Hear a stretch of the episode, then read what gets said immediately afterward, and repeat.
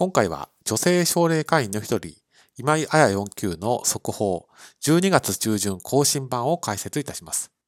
状況をまとめますと、まず、えー、一旦5級へ降級していた後、9月12日に4級へ復帰をされました。そして、なかなか連勝モードへ入れなかったんですけれども、前回の奨励会で3連勝と連勝モードへ入ることができました。で、注目の今回、追加でさらに3連勝、合計6連勝することができたのかといったところが大きな注目だったんですけれども、まあ、残念ながら、黒星、黒星、白星という結果となりました。ですので、まあ、ちょっと連勝が止まってしまったという、まあ、ちょっと残念な結果となりました。一方で1級までは1日に3局ありますから、再び連勝モードに入ると3級への昇級といったところが視野に入ってきますので、まずは一刻も早くもう一度連勝モードへの復帰をといったところです。では、昇級規定に当てはめてみたいと思います。